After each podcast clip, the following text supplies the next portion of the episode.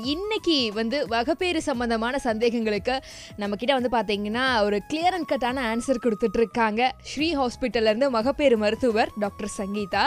And doctor இப்போ இந்த pregnancy டைம்ல வெயிட் கெயினை பத்தி சொல்லுங்களேன். நார்மல் பிஎம்ஐல இருக்கிற பேஷண்ட்ஸ்க்கு recommended weight gain will be one to one point five kg ஒரு மாசத்துக்கு.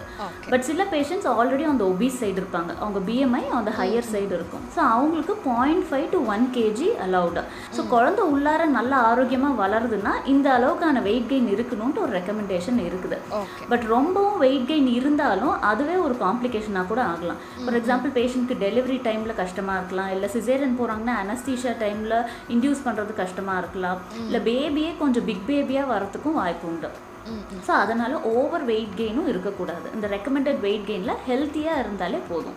சம்டைம்ஸ் இது not due to only fat or protein or muscle mass increase ஆகுறது மட்டும் இல்லாமல் ஃப்ளூயிட் ரிட்டென்ஷன்னாலையும் இருக்கலாம். ஸோ அது ஒரு indirect marker for the starting of BP BP வர வாய்ப்பு உண்டு. ஸோ அவங்களுக்கு ஒரு இன்டைரக்ட் இண்டிகேட்டர் ஸோ அந்த மாதிரி இருக்க பேஷண்ட்க்கு அவங்க மந்த்லி செக்கப் அப்போ ரொம்ப வெயிட் கெயின் இருந்துச்சுன்னா அவங்களோட பிபி ரெகுலராக வீக்லி ஒன்ஸ் செக் பண்ணிவிட்டு serum uric acid and urine albumin சில டெஸ்ட் பார்ப்போம். அந்த ஆல்பமின் டெஸ்ட் எல்லாம் ரெகுலராக பார்த்துக்கிறது நல்லது.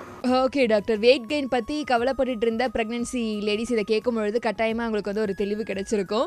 அண்ட் நிறைய விஷயங்கள் இதே மாதிரி நம்ம தொடர்ந்து பேசலாம்.